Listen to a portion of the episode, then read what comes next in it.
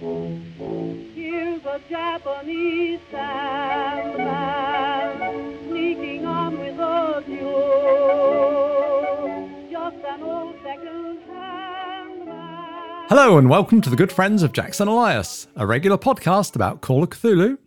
horror films, and horror gaming in general. I'm Paul Fricker. I'm Scott Dorward. Unfortunately, our third regular host, Matthew Sanderson, has been unwell recently. He is recuperating and is making good progress, and who knows, maybe next time he'll be able to join us again. But until that occurs, we are pleased to be joined by host of What Would the Smart Party Do podcast, Gaz. Welcome. Yeah, pleasure to be here. I'm glad to be a stunt Matt for the uh, episode. Indeed. Yes. Yes, we had your co host Baz on a little while back, and we figured it was about time we ranched out the set. Yes, well, quite. You've got to catch them all, haven't you? And of course, me, like m- many of your listeners, was probably horrified by Baz's horror film knowledge and other failings. So I'm here to lift the side back up again. How did you feel about that top 10 list that I tested Baz on? Had you seen all of those? Yes, obviously. Because I just did a Google search and like came up with like Rolling Stone's top 10 horror list. I thought, well, he's going to have seen these, but we'll just rattle through them and get his opinions. It should have been like, how many times have you seen each of these? Would be the better question for me. Now, Gaz, I think we should just let listeners know you're not just a podcaster, you're also a published author. You've got numerous scenarios out on DriveThruRPG, both for D&D and for Vaesen. Yeah, very kind of you to say so. Um, the Bun Alchemist and another minor title for DM's Guild I wrote. Also, a couple of Vaesen scenarios, Midnight Hunt and Unbearable, which is a terrible pun with a bear on the front of the cover, but you should actually definitely look into both of those. A couple of them are very near silver, and I've also written Puppy Love for um, Tales from the Loop, and I've got some of the minor writing credits from from yesteryear for like Earthdawn and other things like that, and a whole bunch of playtesting and proofreading and other credits in there. But mainly I'm a, a convention GM, that's the thing I do. But if you enjoy my scenarios or think you might, then definitely head over to DriveThru and check them out. I don't know, I've known Gaz for the best part of 20 years now, and we've played in each other's one shots at various conventions. So it's great to see some of these scenarios getting published so other people can play them because he is a, uh, a consummate convention games master.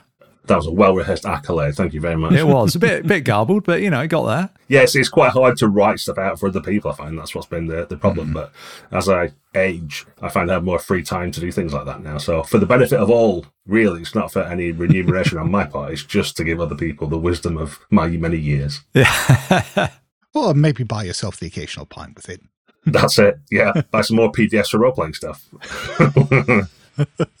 In today's episode, we're going to be talking about how we create stories at the gaming table.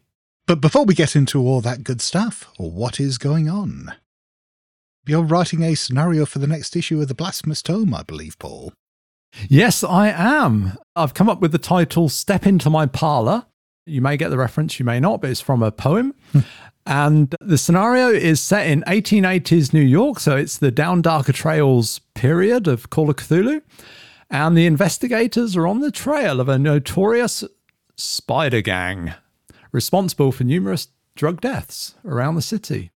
That will be out in June 2022 in just a few months in our fanzine for our Patreon backers. Yep, that'll be issue nine of the Blasphemous Tome. And Scott, you've been appearing on more actual play podcasts, more than a man can count. I got invited as part of How We Roll to appear on a podcast from Light and Tragic. They're the podcast troupe who, amongst other things, do the Orphans radio drama, science fiction radio drama, but they do gaming podcasts, they do all sorts of wonderful things. And they started doing this uh, additional podcast called You Awaken in a Strange Place, which is a series of improvised games that all start with you awakening in a strange place. So they had Dave and Owen and myself from How We Roll on there, and we came up with a premise, a sort of science fiction thing that involved trying to wrangle aquatic megafauna on an alien planet. And yeah, it was a lot of fun. With the scenario ended up being called 40,000 Leeches Under the Sea, and I shall link to it from the show notes.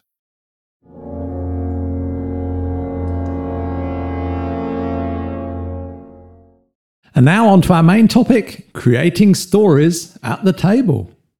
So we often hear people talking about RPGs as if they were stories, but are they even remotely the same thing? What's the relationship between them? And how do we create something at the gaming table that at least feels like a story? What would you say, Gaz? Are role playing games, you know, what happens at the table? Is that a story?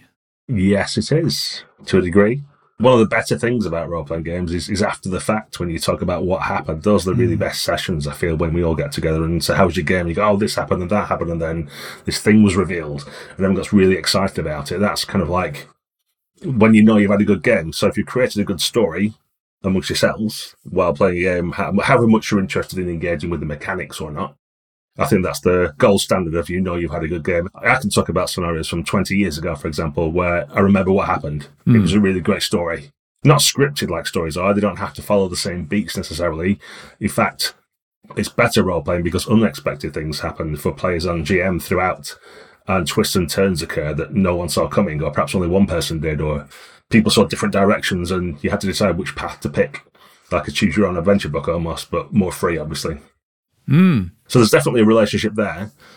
I know if you talk about RPGs being stories, some people tend to want to shy away from that and go, oh no, why, why are you trying to make me make a story? So there is an elephant in the room around it. But if we disassociate from people worrying about making the story and in fact just organically creating one, I think there's definitely something there, a scenario. And then there's discussion to be had about how much of that is set up in advance by a GM, for example, or on character sheets for the players. Mm. How much railroad in inverted commas is there of like a certain path people have to follow or uh, sort of like guide you to follow and that kind of thing? How freeform is it? How much input a players got? All these kind of things that like come into it as various um, bits of the recipe. But I think you definitely create a story at the table. And if you haven't done, if at the end of it you just feel like you've ticked some boxes or followed a, a trail of jelly beans and had no input or nothing exciting or interesting happened, that feels like a, a suboptimal role playing session to me. This may be a daft question, but in this context, when we're talking about story, what do we actually mean? Because I can see all sorts of possible definitions for that. In terms of role playing game, it could just be a series of linked events, or it could be something that involves actual character development and growth. It could be the resolution of conflicts. Story is I think, quite a nebulous thing. And I sort of sometimes struggle to think about what it means in role playing terms. I think it's like what is art? It, you know it when you see it. A story could be an anecdote that somebody tells me in the pub. Mm. That's a story. I think as human beings, we process the world through stories. Long before there was Netflix, there were stories, right? Before the yeah. written word, we had stories and we sat around campfires and told each other stories. And history, politics, religion, marketing, they're all based on stories. Brexit was based on stories. I'm not saying, no, no, whether, whichever side you're on, I think, it's communicated through stories.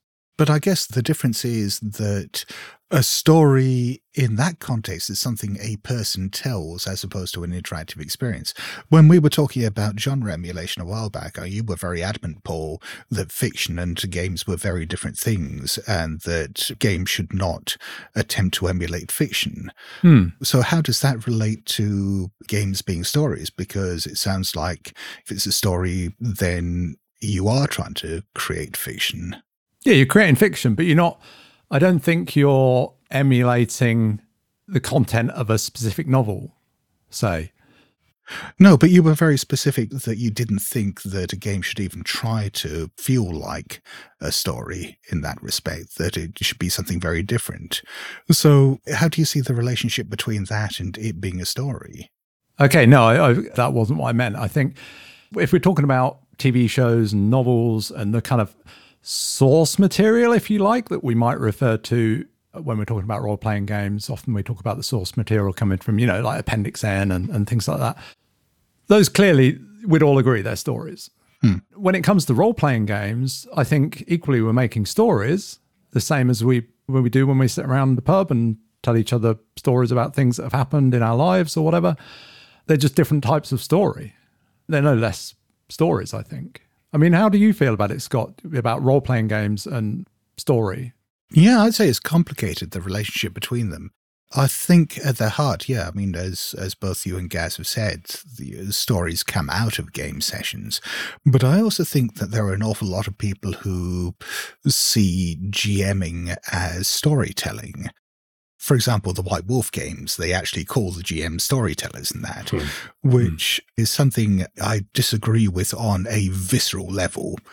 I think as soon as you get a GM who thinks they're a storyteller, you're in for a shit game. But for some people, that may work. As you said, I think the relationship is a more organic one, or at least the story is something that comes organically out of a game. If you try to force it, if you try to predetermine what that story is, it's not a game anymore, is it? Yeah, correct. So I've got a bunch of points. I'll forget most of them because I'm old now as I go and try and rewind the things you've just said. But one of the early ones was like, what is a story? Is it someone telling people something? I think you were sort of like trying to suggest as, as one idea of what a story might be. And when I was in, I don't know, single digits years old, and I remember stopping over at my grandparents. My granddad would tell me a story or part of it. And they go, oh, know you tell me what happens. And I was like, oh, no, no, no. As a child, it was like, no, you, I want to, like, this is an amazing story because he always had great ones. Like, I want to find out what happens next. I don't want to have to, I'll be making mm-hmm. rubbish. But obviously, as I've grown up and, and got more involved, certainly with role playing games, I want to be contributing. Like, if I had to sit there for four hours and someone told me a story, I'd get very bored. Like, I struggle with films of that length because I've no interaction. So I think story can be collaborative with elements of various people. So it's not a role playing games aren't a story in the classic sense, in that one person has the talking stick and just gets to decide everything that happens. Hmm. It's a collaborative story, so we, we work together to make it. And you don't even have to think about making the story when you're doing it. You just think about, for a lot of traditional games anyway, like what does your character do with your agency? If you were in that situation, what would you do? Let's, you know, tell us a story of what your character does in this pressing circumstance. And I think that's how you build stories, although there's different types of players. And I've certainly run games with some players, and no matter how much I try to shine a spotlight on them or give them opportunities, they just want to sit there and listen to what not just I'm saying necessarily, but the other players as well, maybe. But they, they just want to be a passenger. They quite happily sat there for four hours listening to the story unfold. Even I've had quite recently, I was running a game with some of the German friends I've got, and, and one of them couldn't make the game because like we've reached capacity and players said, "Well, can I just listen?"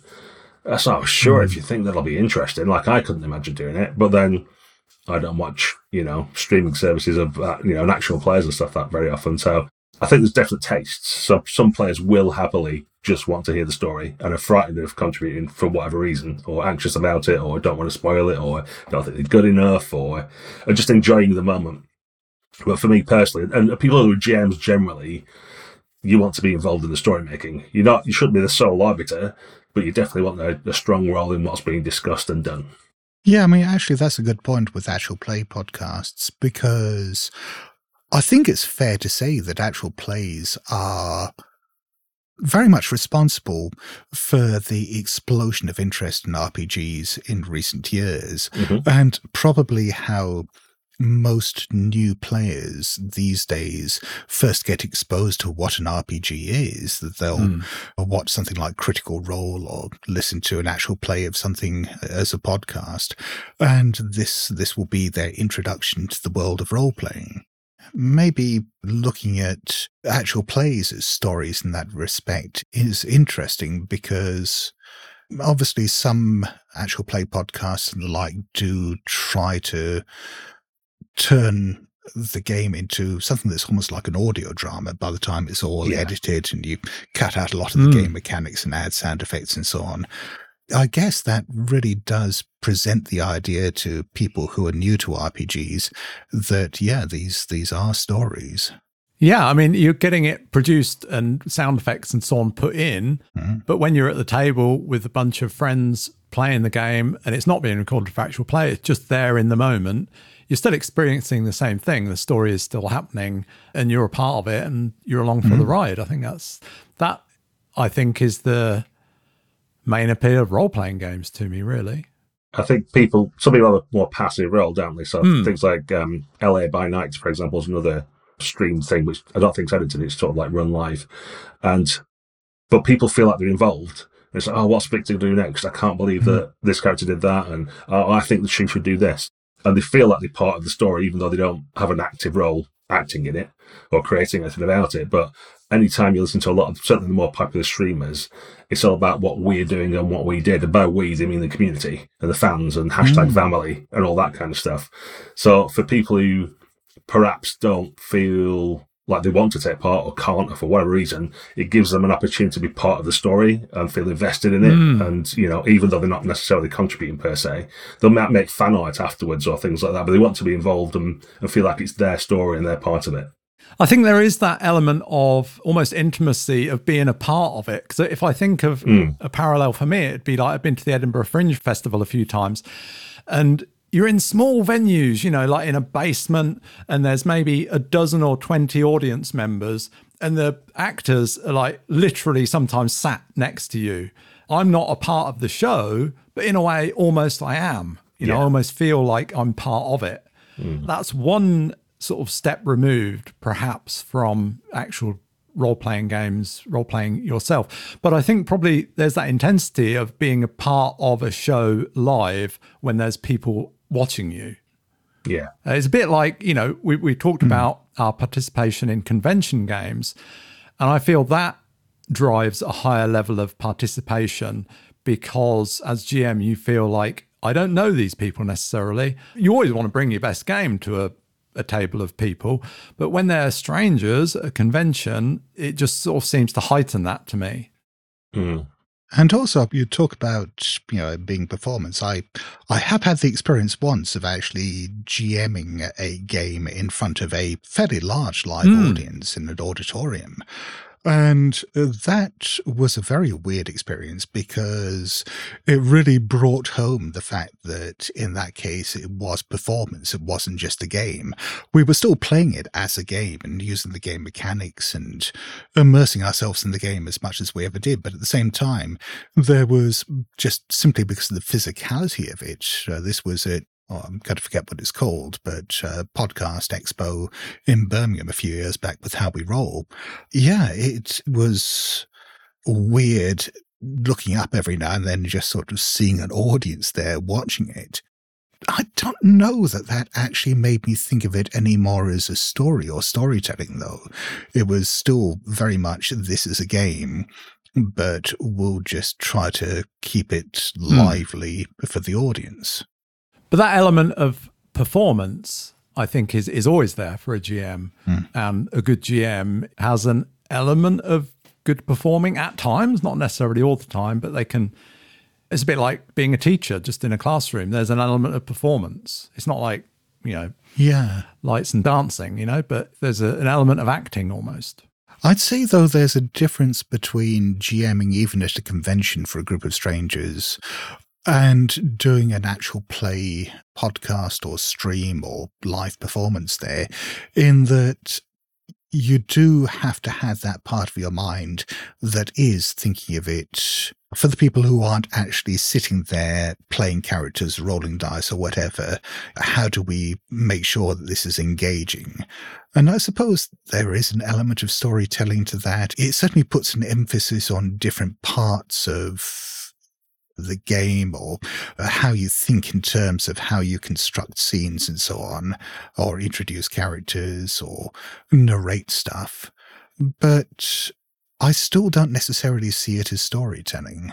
What do you think it is if it's not story? Let's take, you know, a, like a, a standard kind of traditional role playing game kind of uh, setup. I think, as Gaz said earlier, there is a mergent story that comes out of that. Potentially, I mean, it, it doesn't even always have to be there. It depends on the expectations. It depends on the group. It depends on the game you're playing. So if you're playing, say, something like um, Hot War, for example, to mention a game we're all familiar with. I mean, that is a game that uh, absolutely front loaded with story. You've got motivated characters with agendas. You've got a situation that is going to spark those off, and story is going to come out of that.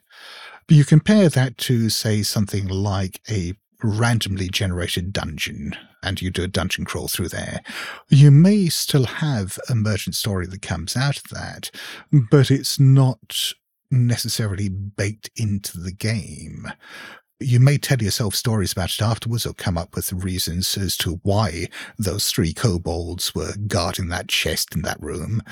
But it's not something that was given any consideration beforehand. It's something that's come about dynamically. And I think that's the difference. In that instance that you're sort of thinking of, that's the only one I can sort of think of that setup, that dungeon. There's three kobolds in room one, room two is empty, in room three, there's a pit trap. There's no story there. I haven't prepared any story. I can't think of another role playing game, traditional role playing game, where I don't prepare story as a GM. Every Call of Cthulhu scenario, I prepare story. Hmm. I don't think of it as story when I'm preparing. This is something that I picked up from Malcolm Craig, going back to Hot War, which is this idea of situation that you're creating the groundwork in which a story can happen. I remember talking to Nathan Ballingrud about this a while back when we were playing a game together he brought up how different scenarios seem to be from his experience as a fiction writer to what he actually did. Mm. I think he pinned it down very nicely, which is he said that a good scenario is like the negative space of a story. You're creating the environment in which the story can happen, but you're not creating the story. I very much do not think of what I'm writing when I'm writing a scenario as a story. I think of it as the building blocks out of which a story can be made. I think it might be slightly semantics. I don't know. Perhaps I disagree, but that sort of backstory, and that's that's the way I view it as well when I'm writing something. Is the certainly for convention plays, I write the what's happened up until the point we start playing, hmm. but that's not the important bit. That's just yeah. providing the whatever the manure, if you will, to plant the seeds of your gaming, and um, you front load the characters with a, a, motivation, perhaps, or something that a goal they're trying to achieve, or whatever it might be. But it's all fertilizer for the story that will happen during the game.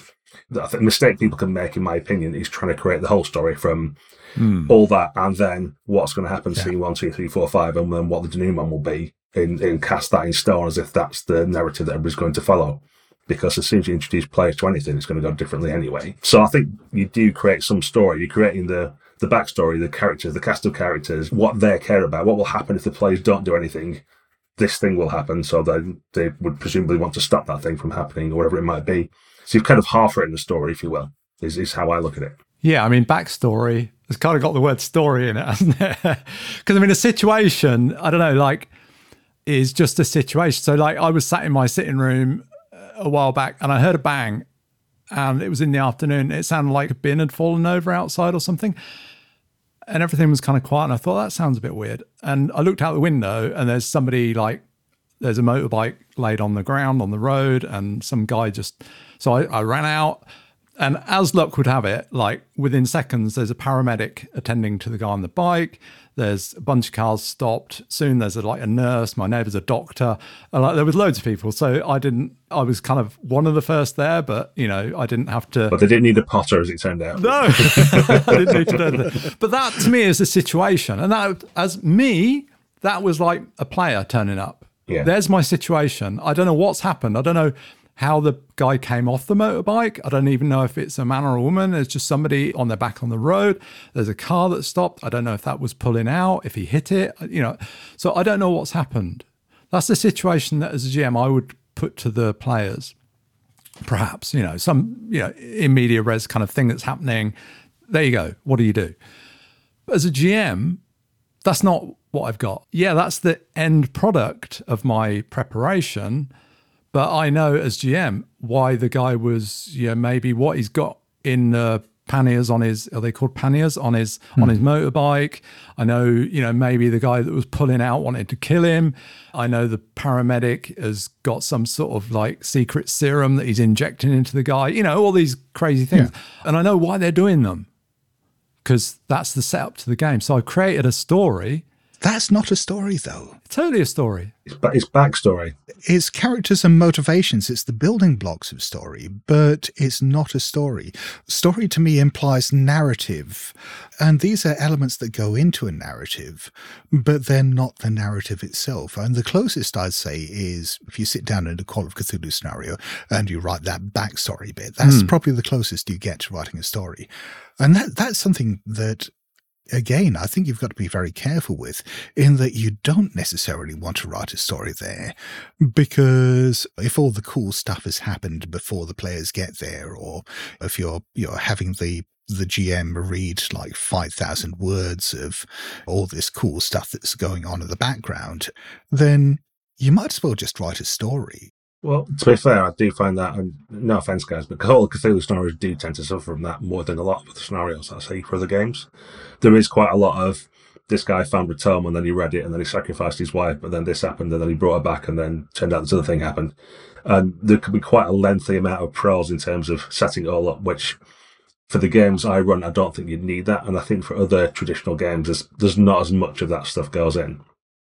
Although some of them can be quite anemic and probably could do with a little bit more, arguably. But yeah, I think backstory sort of wants to be kept to a kind of an efficient minimum, really. But if there is investigation to be done, or even just a situation that you're setting up, then you're normally giving the the GM the backstory of where that comes to. And when I'm preparing a scenario, I'm kind of planning it out and then sort of thinking, well, where should the players start? So there's going to be, I don't know, let's just take a case. There's going to be a murder in a house. Do I start it the evening before when the people are arriving to the party where the murder's going to take place? Or, or do I start it, you know, they hear somebody creeping about in the night? Or do I start it after the murder's taken place? Or do I start it, you know, the next morning? So it's up to me kind of where do I bring the players in? Where does the story kind of stop being backstory and start being game? I would say. And I think as, as authors, as GMs, that's kind of the decision we make with backstory, I think as well, it's very important that the backstory you put in there serves a purpose. That it's not just there to give context to the GM, but it's stuff that should inform play, whether it comes out directly as stuff that the players learn during play, or if they're speaking to NPCs, stuff that may come up in conversation, if you sit down and write a 3,000 words of backstory to set up a game, but it's never actually going to come into play, then what's the point? Oh, definitely. I don't think story has to be long. It can just be a couple of paragraphs of setup. Yeah. Hmm.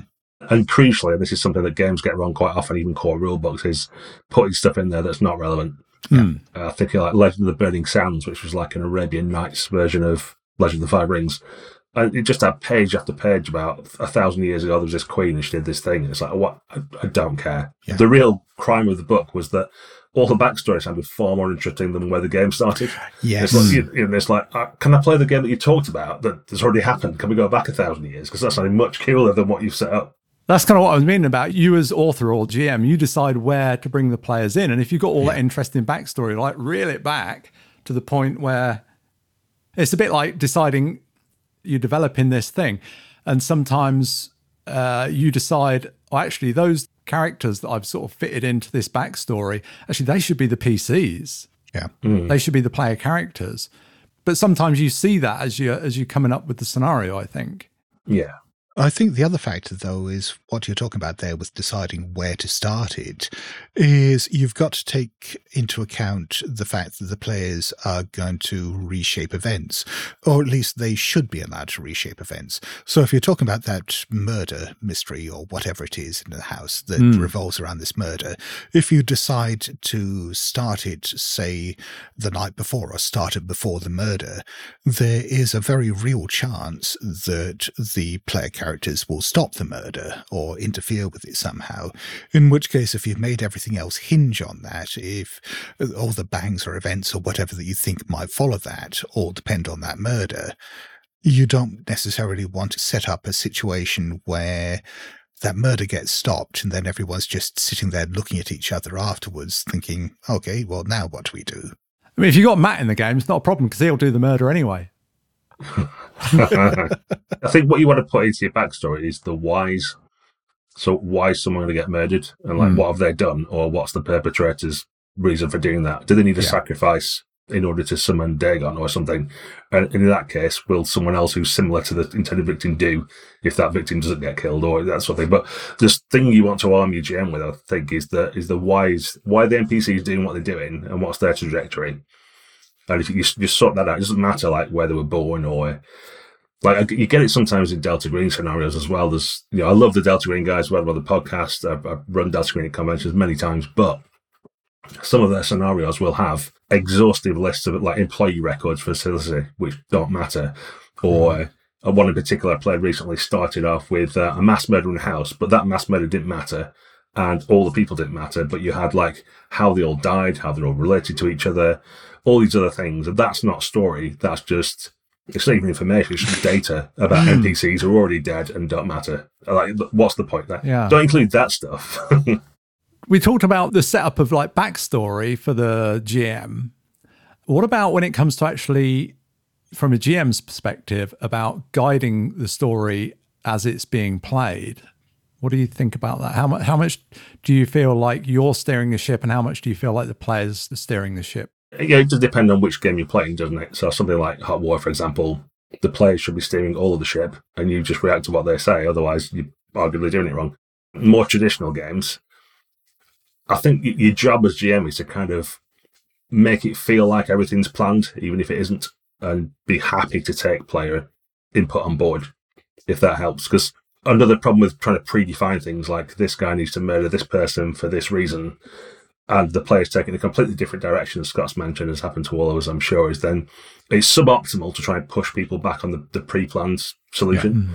And what you want to be able to do is adapt your story so that ideas they come up with or uh, theories about what's going on could actually make sense. I view it quite often, Jeremy, as being like um, the, the guy in the Wizard of Oz who's behind the screen we all know there's a little guy there pulling levers and making this like mouth talk and stuff like that. But we've put it out of our minds as players and buy into the the myth of the Wizard of Oz, even though we know there's a little guy there behind that curtain. So your job is to kind of like not let people see behind the curtain to a degree, mm. in terms of like the story and things like that, to make the narrative seem seamless, like it flows and the segues and things that happen were supposed to happen anyway. And if they turned left and they should have gone right, well, now flip you know the map on its head, and they should have gone that way anyway. It's fine. Don't worry about it. Uh, without letting players see the join. So I think that's the the art to it is have some things in mind. That's why it's better to have situations or motivations and things like that rather than nail down what's going on, because then you can react to how players uh, engage with the story. Hmm. But I think there's a fundamental difference between the types of games that you described there, in that in a let's say a classic investigative game, then I think you're relying much more on the GM to drive the story and shape the story there. But in a lot of other games, it is very much the character's story. So you do need motivated players there. You need people who are interested in their characters, their own characters' motivations, the conflicts that they'll face, and so on. And I don't think in a classic investigative game you necessarily get much of that, which is, I think, well, as I've said on the podcast many times before, one of the things that frustrates me in investigative games.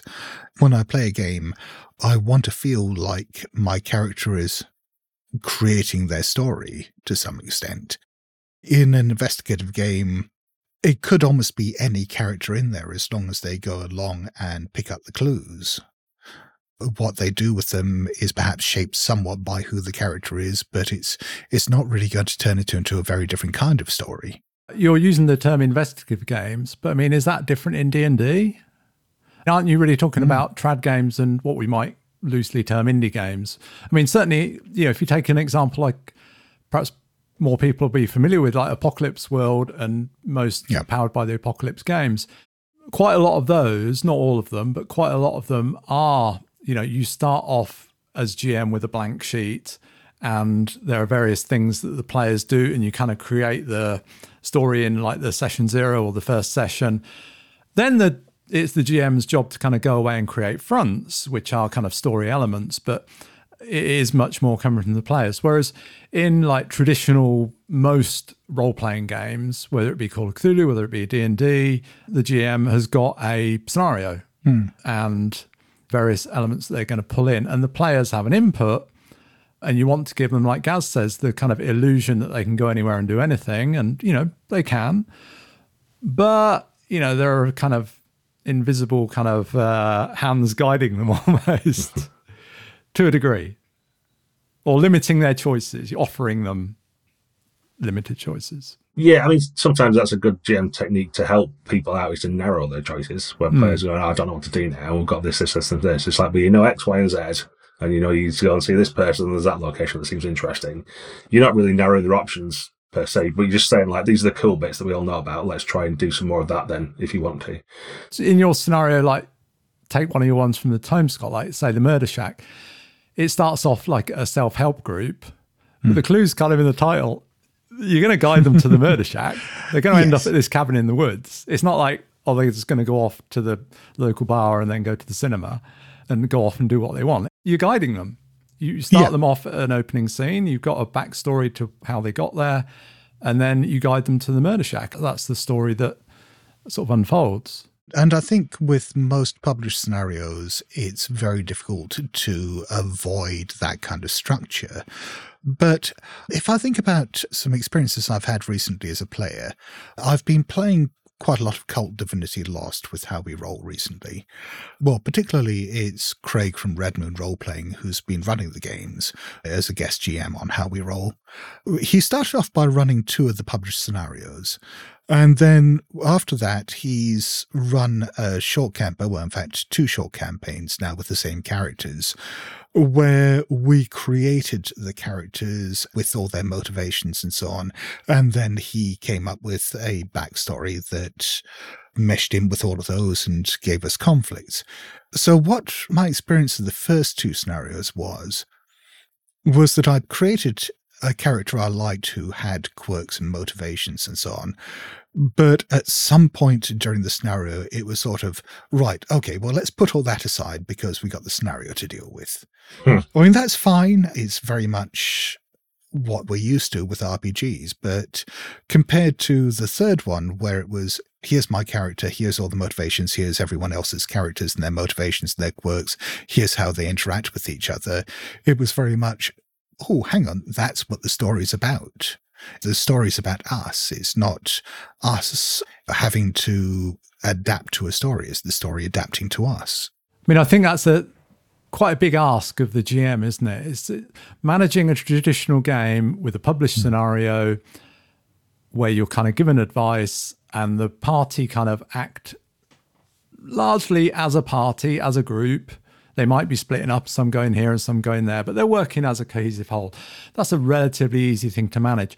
I think if you go on to a game where ultimately what you're perhaps describing is where everybody's got their own agendas and they're not working as a group and they're working as individuals, that can make great story. But it's quite a step up, I think, for the for a GM to get their head around and manage. I, I would say. Yeah, if you look at something like Chicago by Night for Vampire, which you were mentioning earlier, and agree that like Vampire the Masquerade's got entirely the wrong system for the game it wants it purports to be about, but putting that to one side, Hot War would be better, for example. That book, although it's well loaded, is largely a set of vampires who've got agendas in a city and what they're up to. And if you are a traditional D and D ref, for example, you'd probably find that book quite confusing and go, "Where's my maps? Where's the plot? Where do, hmm. what happens?"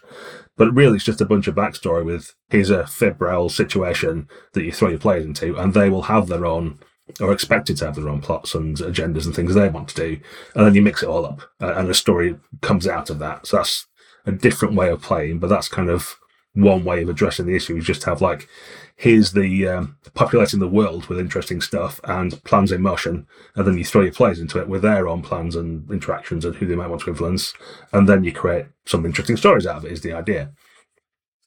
To go back to kind of your investigative thing, that's one of the reasons I like Vaesen is there's a real structure to how things are plotted out. And you get um, an invitation to your castle, and that will, could be a newspaper article, or someone's written to you and said, "Oh, this horrible thing's happening in the wilds of Sweden. Come and get, come find out for us." And then you have a journey, and you have a bit where you get some equipment or find out clues. Then you have some locations with clues in them, and then you get to a confrontation. And that's like the pattern that you follow. Although structure, I find it more liberating as players because when we were playing, what we found is that we'd make it more about our characters and our interactions because we knew the path we were going to follow. We knew Right. we'd get an invite, we knew we'd go on a journey, we knew we'd there'd be some places to go and poke and find clues out of, and then we knew there'd be a confrontation at the end of it.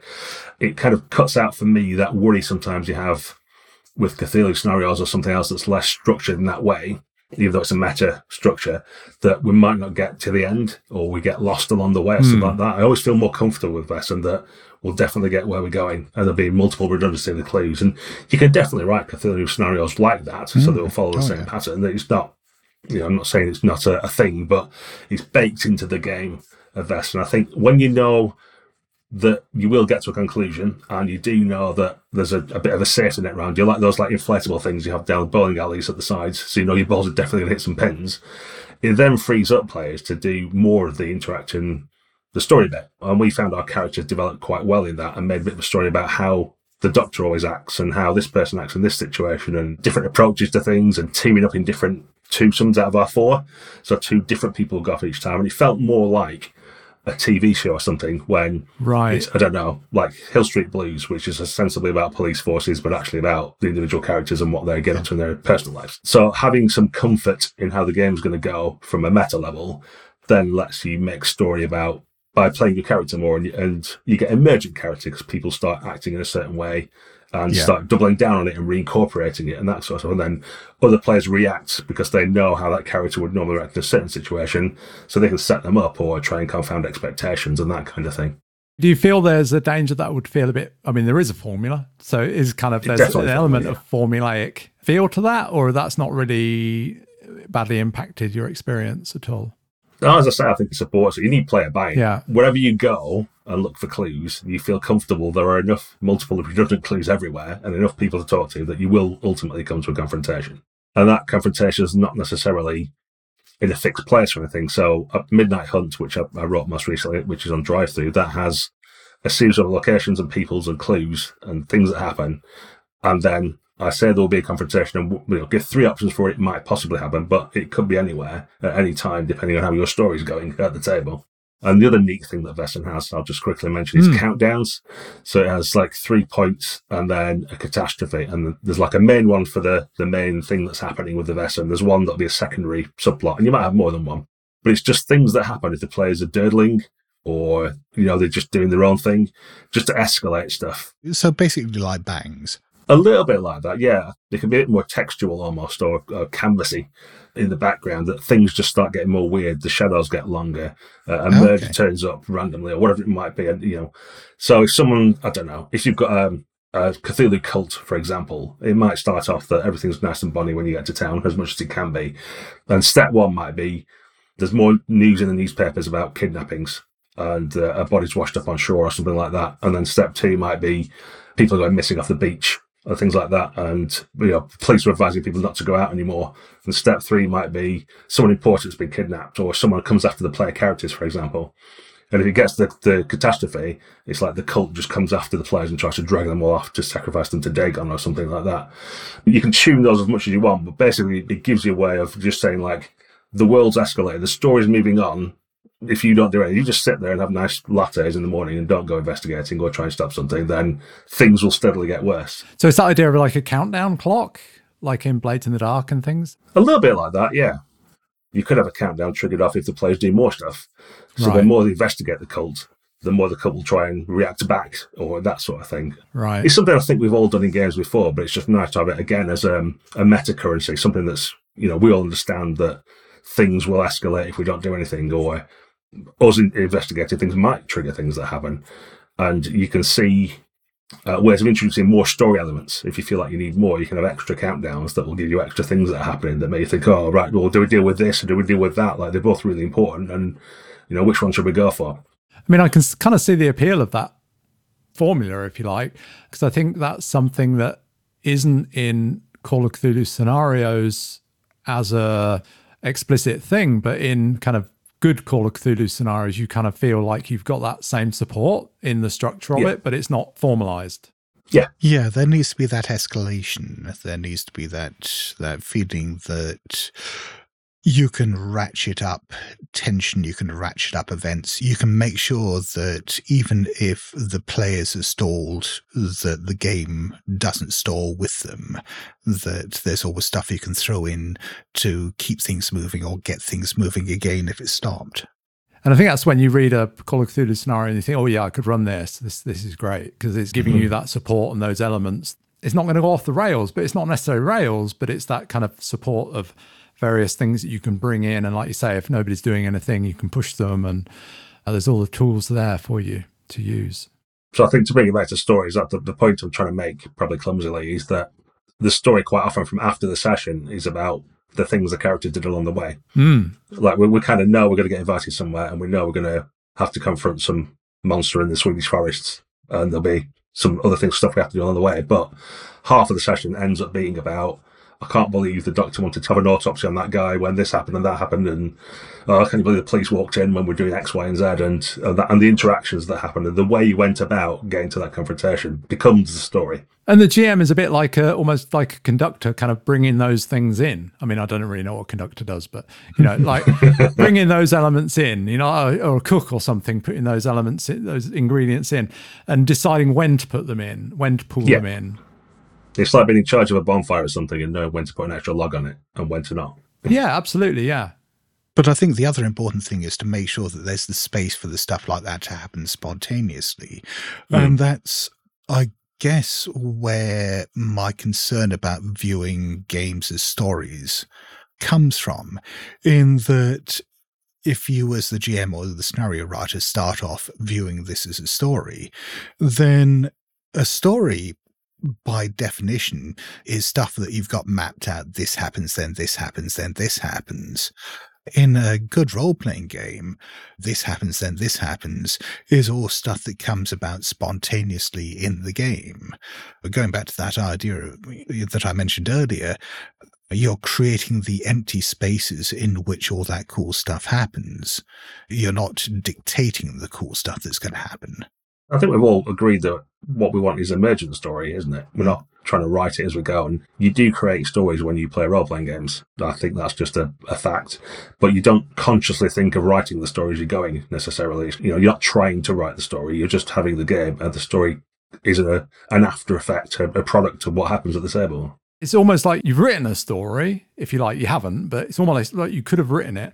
And then, in a, almost like William Burroughs esque endeavor, you, you cut it up and you say, oh, there's this bit. This bit's really good. I can stick this bit in somewhere. And this bit's good. I'll stick. And these are my bangs. You know, these are the bits that I can stick in anywhere.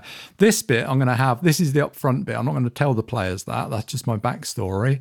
And then I've got all these other bits that I've written them, but they're not going to be rigidly in order as I wrote them. And the players, they're going to add some bits in as well. I have no idea what they are, but you know, if I need to, I can chuck these bits in, these other bits. You might not use some bits. You might have written them and they'll just go in the bin.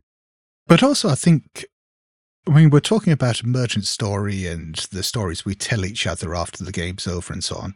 But I, I think it's fairly important to realize that in a lot of role playing games, a lot of fun role playing games, a lot of enjoyable ones, if you sat down and wrote up the session or the campaign or whatever as a story, it'd be fucking awful. really, the things that make it fun to play don't necessarily translate to what we'd find engaging or rewarding as a story if we sat down to read it. I've read Call of Cthulhu fiction that really felt like people writing up their home games and pretending they're stories. And it was just diabolical. And not in the good way. no, no, not at all.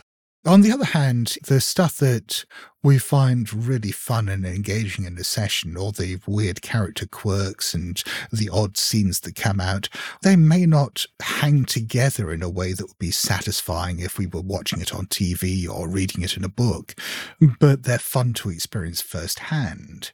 They're fun to look back on. But I don't think we're necessarily beholden to trying to create the same kind of story out of those. A lot of the time, it's like stories you have in the pub that were referenced earlier. It's like you mm. had to be there. Yeah, Yeah. if you wrote those up, they're not going to get published, you know, by Penguin, are they? Occasionally, see go to an open mic night or something like that, and you'll get a comedian and someone uh, Yeah. in inverted commas, but he'll stand up and he's like, "Oh, make us my mate say I'm hilarious," and then within two minutes, it's just a stony silence and a Yeah. very embarrassed man on stage thinking, "I'm not very funny at all, actually." And so there's yeah, we- we're not writing stories for other people's consumption necessarily. But that's part of the beauty of role playing games, isn't it? That I'm not a great story creator, and maybe my friends aren't either, but we enjoy each other's company and we're making up a story that we all enjoy. it's not for other people's consumption and it doesn't have to be great. But it's like we were getting together to play some music, never going to sell a record, but we'll enjoy jamming together, you know, or cooking, you know, cooking a meal from a friend's. They all say it's nice. Some of them might like it, some might not. It's not going to be on MasterChef. So I don't think it matters that it's not about the quality of the story. But I think there's a fundamental difference in the nature of the kinds of stories we're talking about. Going back to the idea of actual play podcasts, and if you sit down and listen to an actual play podcast, that is probably much closer to sitting in on someone's game at home than something that is a scripted story. And it does have all the same quirks and inconsistencies and all the things that would undermine it if it were fiction, and all the strange digressions and dead ends and stuff like that. But it's still fun to experience vicariously. I don't think that means that, as you were saying there, Paul, I don't think that means we're not good role players, or I don't think it's a, a difference in terms of the skill or imagination or anything like that we're bringing to it. I think it's just fundamentally different things that the emergent story that comes out of a role playing game isn't fiction. It isn't structured like fiction.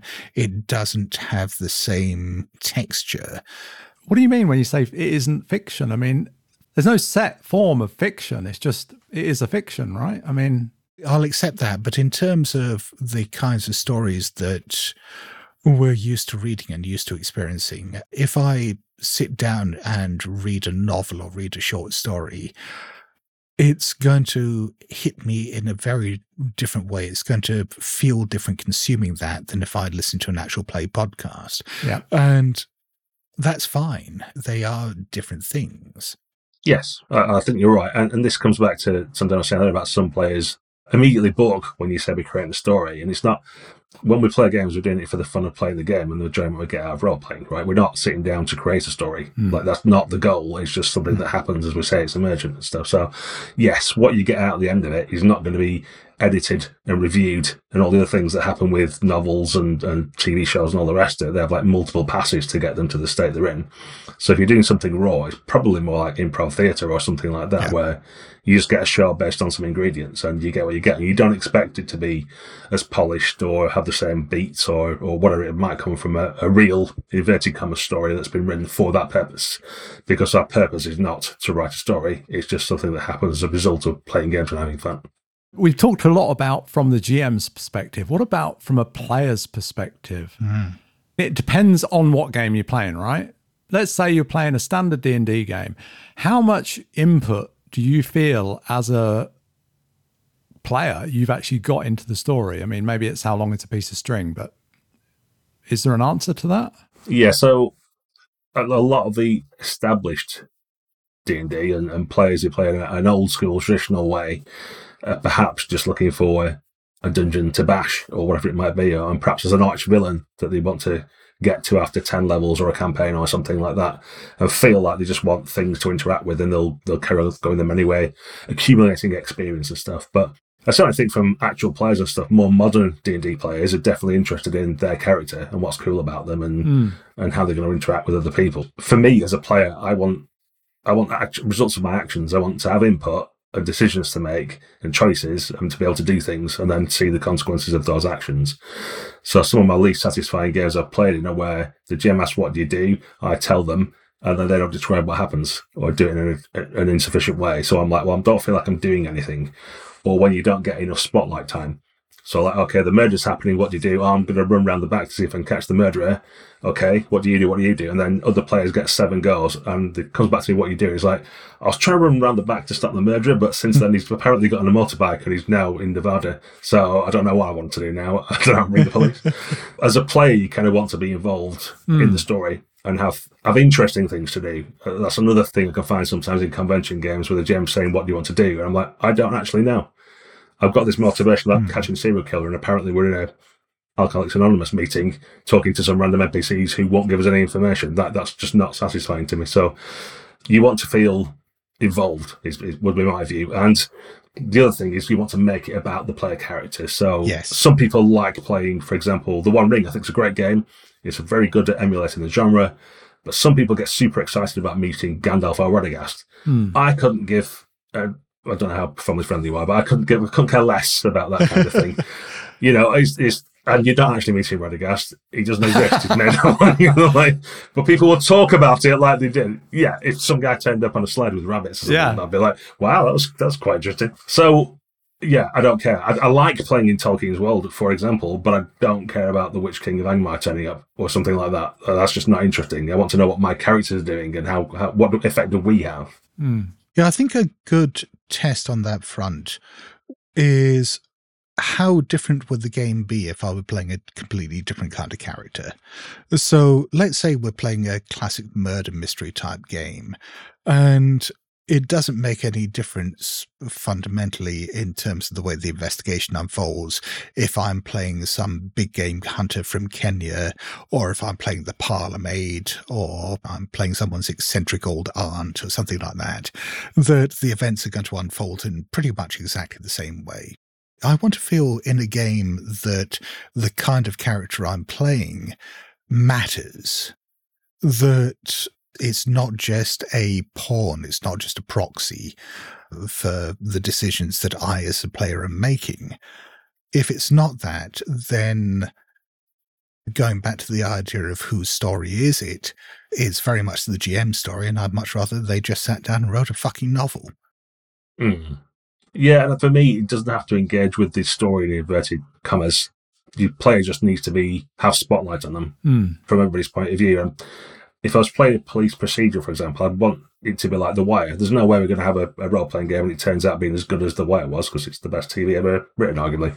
But I'd love there to be a character who's like McNulty and one who's like Kima and one like, you know, Yeah. they're basically doing the same thing, but their approaches to the job and, and the scrapes they get involved in and the, the trouble they put themselves in are all radically different, but all, all kept within the same sort of narrative. So that feels like a, a cool role playing game where we're playing The Wire, but you, you'd have your own characters. So you wouldn't have McNulty, but you would have a character that could fit into that world Hmm. and be interesting for other people. I think that's that's one way of doing it. I think that was an interesting point you said there. The trouble they put themselves in, McNulty and the other characters in The Wire, they do, you know, make their own problems often. And as players of player characters, either we we want to kind of Teflon our, our characters and not let that happen, or it just doesn't occur to us, or you know, we don't really want to invite that trouble or whatever. And that's kind of human nature not to actively invite it. I think if you were writing a story of The Wire as a script writer, then you definitely want to put those characters in trouble. And as GM, I think you're trying to put them into trouble, and it's the characters' usual motivation to try and get their characters out of trouble. So it, it kind of fights against that a little bit, I suppose, is what I'm saying. That idea of putting yourself in trouble. Players can sometimes turtle and just want to not do anything because they think they've won then because they never get in any trouble, and that's very dull. And you do get some players who just want to, oh, Cthulhu's all about like going mad and dying, so I'm going to run straight in and do this crazy stuff, and that's very dull as well. So you hmm. need to try and find a middle ground where hmm. you don't shy away from everything. You, you know what sort of game you're playing, and you should get in trouble, but you kind of mitigate it to a certain extent. So, like, what what would I think my character could get away with? What would be interesting for the table?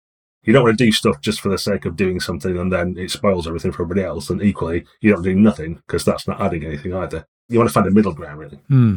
But also the trouble that they get themselves into or the situations they find themselves in that are problematic should somehow be related to the character as well, ideally. Oh, yeah. So if you're playing a character who, say, is a veteran of the Great War, has been recovering from shell shock, has maybe developed a drug habit since then, putting them in situations that take them back to their time in the trenches, give them loud noises, gun battles, or whatever to deal with, things that they've got to try to overcome, that's going to be a lot more interesting than just, say, plogging them in Innsmouth and sort of saying, oh, here's some fishmen.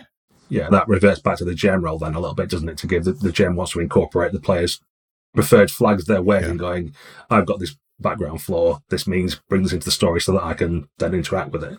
But it's also down to the players to then want to engage with it as well. They want to drive for it as well, yes. Yeah. It's got to be the give and take there. Hmm. And I think that's something that, for example, Pendragon's great for, like a really old game now, but it's got uh, passions and traits, and you'll have like uh, just versus arbitrary and honest versus deceitful and things like that. And that helps guide your character. And as you act in a certain way, the points will go up in one and down in the other of the halves. They're like little seesaws. If you're constantly suspicious, then your suspicious will go up for your knight and you'll be less trusting as a default. And you can play with that in the session to kind of drive certain behaviors. So when I run it at conventions, I always have a negative trait for each of the knights. Someone might be particularly lustful, for example, and there could be a seductive witch in the forests. Well, the lustful knights, you know, in trouble straight away because they're going to fall for it hook, line, and sinker. They're just not even going to think about it. So it's up to the other knights to try and work around that as well. And it's sort of beholden on the player to not just try and shag everything because the knight's lustful, but use it in a more tasteful way and perhaps look at for opportunities where it will be disadvantageous to indulge it, but think like, but this is what my character would do and kind of follow the lead without trying to derail things or upset anyone else. And so having advantages and flaws on character sheets, I think is a really good idea because they give you the flaws give you something to try and role play, if you will. Certain games try and do it with like awarding fate points or bennies or whatever else, but mm. it hmm. shouldn't need a mechanical benefit. You should just have things on your sheet which is like these are my troubles that I want to bring into it. I think that, that just helps you bring some story to the game.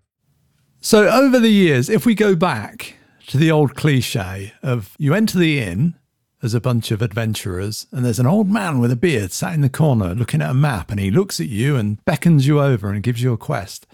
Have we just taken that idea and made it a bit more subtle over the years? Or have we reinvented the wheel? I think sometimes it's not even that subtle.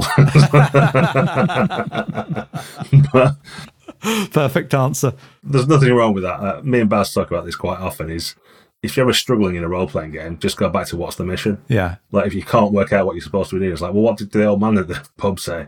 We're supposed to be finding the necromancer in the castle, right? Let's stop fanning around over here. Let's get to the castle because that's what you know. Like, I think you want something like um, over the Edge is a great game, but this you can create anything you can think of as a character. And when you tell players that, they'll just stare at you like rabbits in the headlights. It's like, what do you mean anything? It's like, well, literally anything. But you, you want some kind of idea of the boundaries, like what what's yeah. the tone and mood. And I suppose nowadays, certainly myself, we have got more for like a session zero to decide what we're doing before we play, so everybody's on board.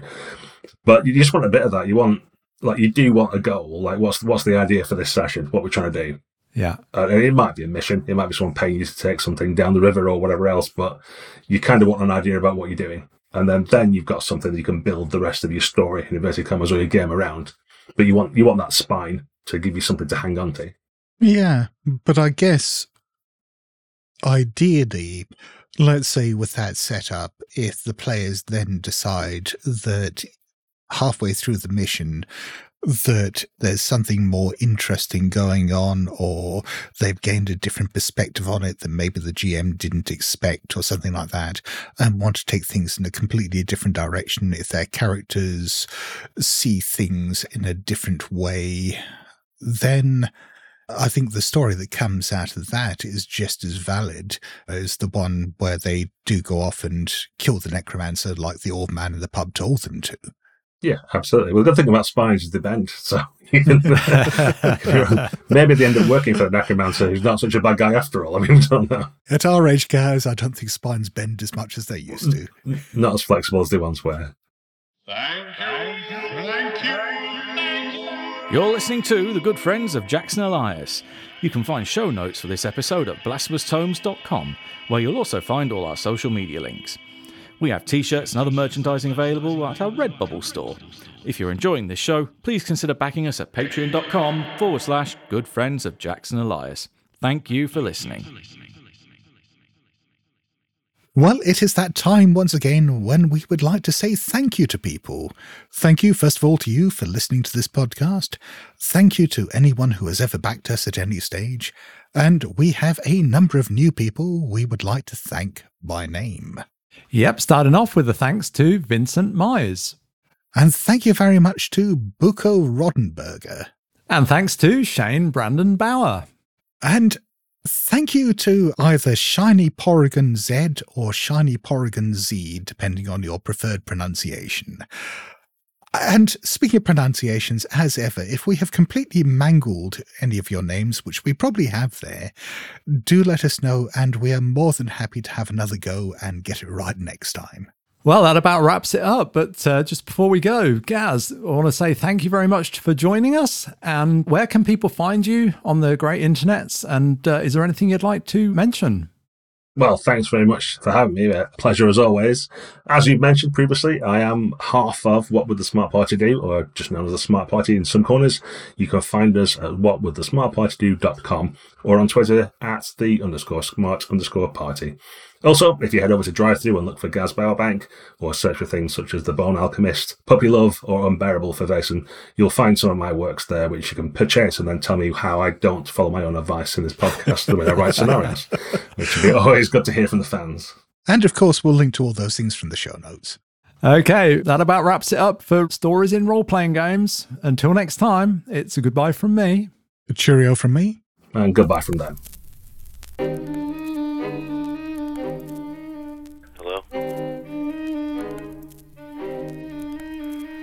BlasphemousTomes.com.